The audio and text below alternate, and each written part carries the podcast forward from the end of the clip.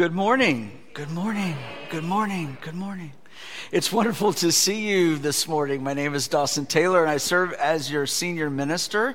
And um, as I told uh, the earlier service earlier this week, I was on uh, a series of uh, phone calls and uh, emails with colleagues not only across the country, but here in Naples. And uh, one of the colleagues here in Naples said, we're going to go ahead and do uh, live worship uh, in person as well, but we're going to ask people to uh, make sure they socially distance uh, themselves. And based on attendance from last week, that won't be a problem. And uh, this morning, it has not been a problem here either. So uh, we are grateful to have you here this morning. I'm grateful to our choir and all of our musicians and our staff who have uh, been able to uh, be here and to make worship uh, the typical uh, experience uh, that it is. Our remote communities at Arbor Trace and Bentley Village are not gathering because at our CCRCs they are not uh, gathering in large groups, but what I have been assured is that they are uh, watching from their individual homes, and so we bring them greetings. And I do know that we have a significant population watching online through uh, Facebook Live and live stream, and so we welcome those who are joining us uh, that way. I want to uh, let you know that uh, there will be an email going out um, actually at the end of this service that will announce all of this to you. So um, don't have to worry about trying to keep up with it, but I just want to give you a heads up that um, this will be the last time that we uh, worship together in person uh, for the month of March. So, next Sunday, March 22nd, the following Sunday, March 29th, will be online only, as will our meditation services, uh, midweek uh, meditation services. Uh, we want to do that to both protect people, but also to provide that space that we think, uh, in concert with uh, what medical officials are telling us and those in the science community, will be best to help control uh, this pandemic, and so we will be online only. Additionally, beginning this Tuesday, our staff will begin working remotely through the gift of technology, and I'm grateful for the um, investment that both our endowment and our budget have made uh, in, uh, in technology. Uh, our staff can do actually a tremendous amount of work remotely. And so, what we'll be able to do is Actually, you can call the church, uh, that the phone will be answered, and uh, any staff person will be able to be reached.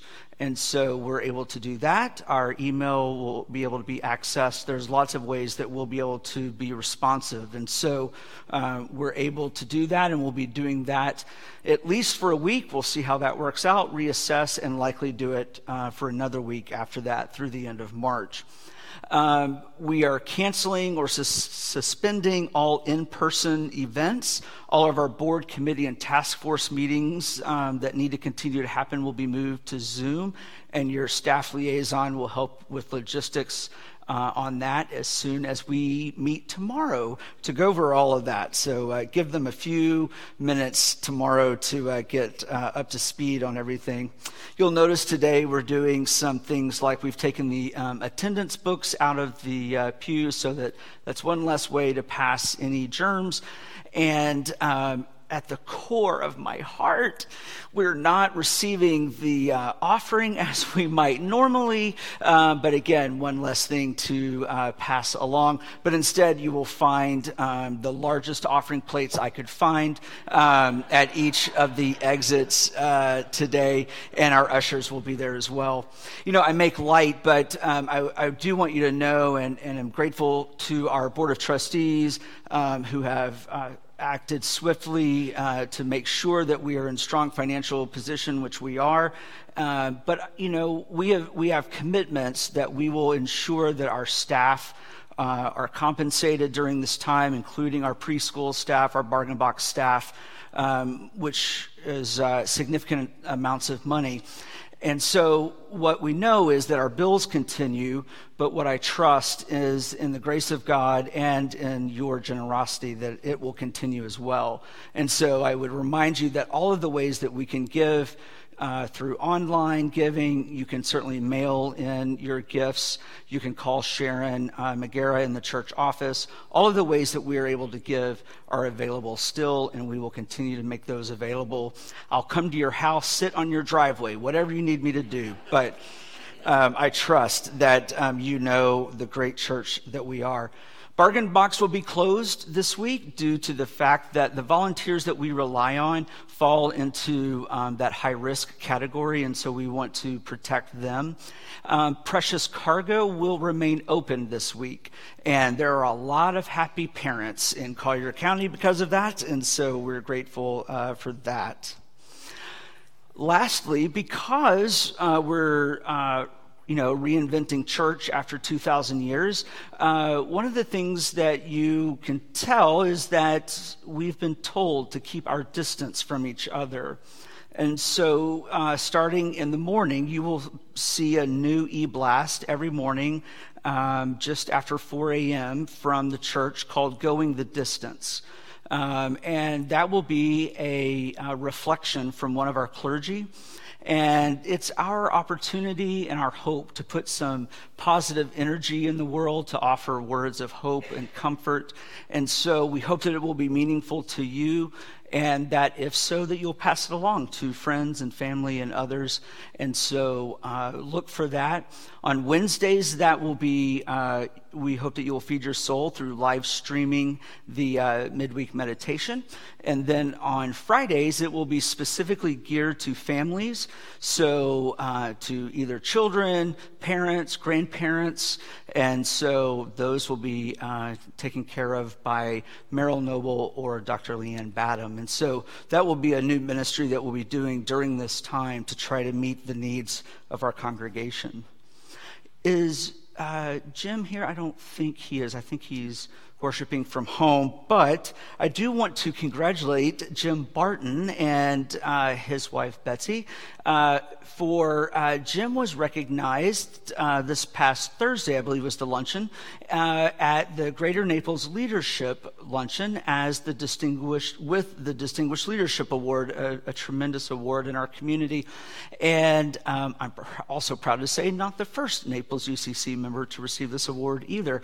And uh, Jim and Betsy have been longtime members of the church and longtime uh, members of the Naples community making a significant impact. So it's a well deserved award, and we are proud of him. And uh, Reverend Dr. Sharon Harris Ewing uh, attended the luncheon on the church's behalf, and so we are grateful for her presence there as well.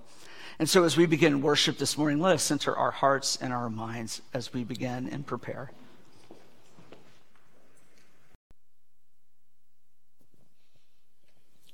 Good morning. Again, I need to say thank you to Dr. Becky, Robin, and the choir for being here this morning and for uplifting us with such beautiful music. It's wonderful. Thank you. So, I must confess that it feels pretty strange to be preaching on a day when the majority of our congregation is worshiping with us either on live stream or Facebook and we are moving, at least for a couple of weeks, to kind of a virtual worship experience. I don't know about Dr. Taylor, but when I went to seminary, they didn't teach us how to be a televangelist.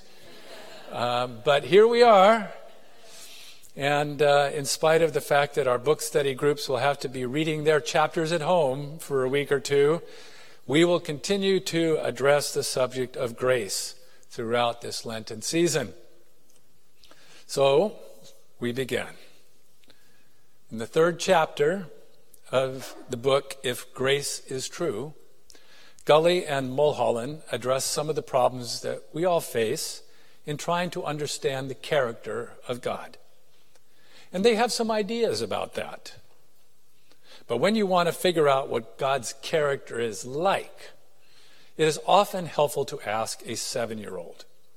They have ideas that adults don't have, and they have remarkable faith. For example, we learn that God is creative. Second grader Ruthie writes Dear God, I think the stapler is one of your greatest inventions. P.S. Rubber bands are pretty good too. We can be pretty sure that God cares about human beings. Young Jonathan writes God, if you hadn't let the dinosaurs get extinct, we wouldn't have a country. I think you did the right thing. Sometimes we wonder about God's infallibility. Norma writes Dear God, did you mean for giraffes to look like that, or was it an accident? Other times we ask whether God plays favorites. One anonymous young denominationalist asks, God, do you have a favorite religion? Here are three to choose from Baptist, Methodist, or Presbyterian. P.S. I'm Presbyterian. There is very little that is as powerful as the image and understanding of God's character that you and I were given when we were little children. From birth to age seven, what we observed in our parents, in our caregivers, and what we were taught about God and about Jesus formed the foundation of our spiritual identity. The authors of our Lent book study recount an experience when they were young seminary students. Once, when they were discussing the character of God in class, the professor asked, well, what God are you talking about? The God of the Bible or the God of the Quran? The God of Abraham or the God of Jesus? Is it the incarnate Son of God who gathered the little children around them, around him and blessed them, or is it the God of Joshua who commanded him to slaughter the opponents of Israel, man, woman, and child? So, in light of these biblical conundrums, none of which are easy to wrestle with, let alone answer, Gulley and Mulholland conclude that some of our favorite biblical characters, well, they simply just misunderstood either the character or the instructions of God. At the same time, there are some biblical characterizations of God that they feel are accurate based upon their own experiences of life.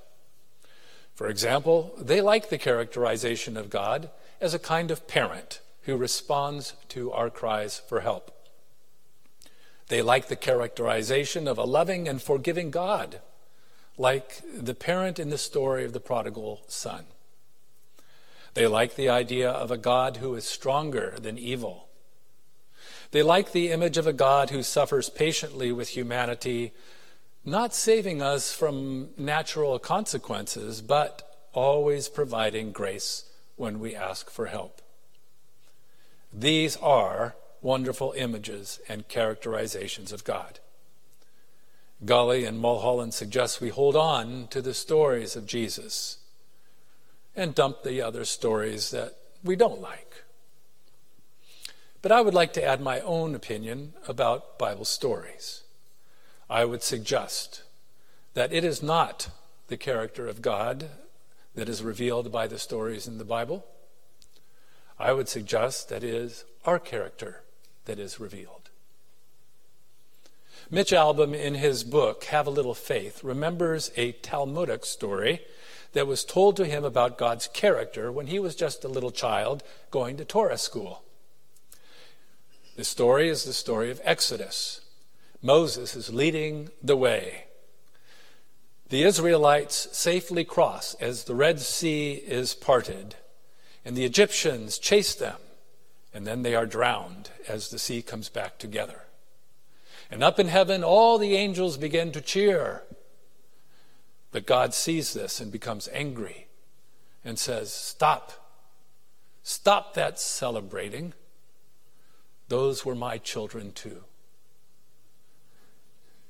So I would suggest that we try to approach, approach the Bible in the rabbinic fashion, allowing the stories to teach us about ourselves.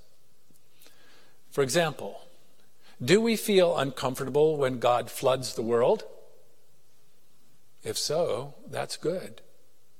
If not, what does that tell us about our level of compassion? And have we ever justified our own fear anger, or attitudes towards people who were different than us by pointing to the scriptures? In what ways have we made Christianity a kingdom of rulers rather than a kingdom of servants?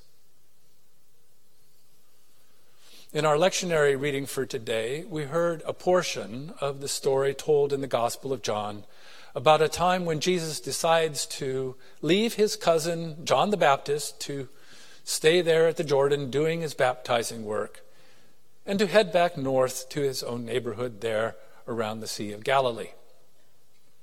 And the story recounts how Jesus was walking through the region of Samaria and he stopped for a drink at the well outside of a town called Sychar. There's a woman there who's drawing water. Jesus asks for a drink. Now, the woman is frightened because she knows the Jews and Samaritans are virtually enemies. They are not on speaking terms. Courteously, she reminds Jesus about this. Not surprisingly, Jesus disregards her fears and tells her that even though he asked for a simple drink of water, she should be asking him for a drink of living water.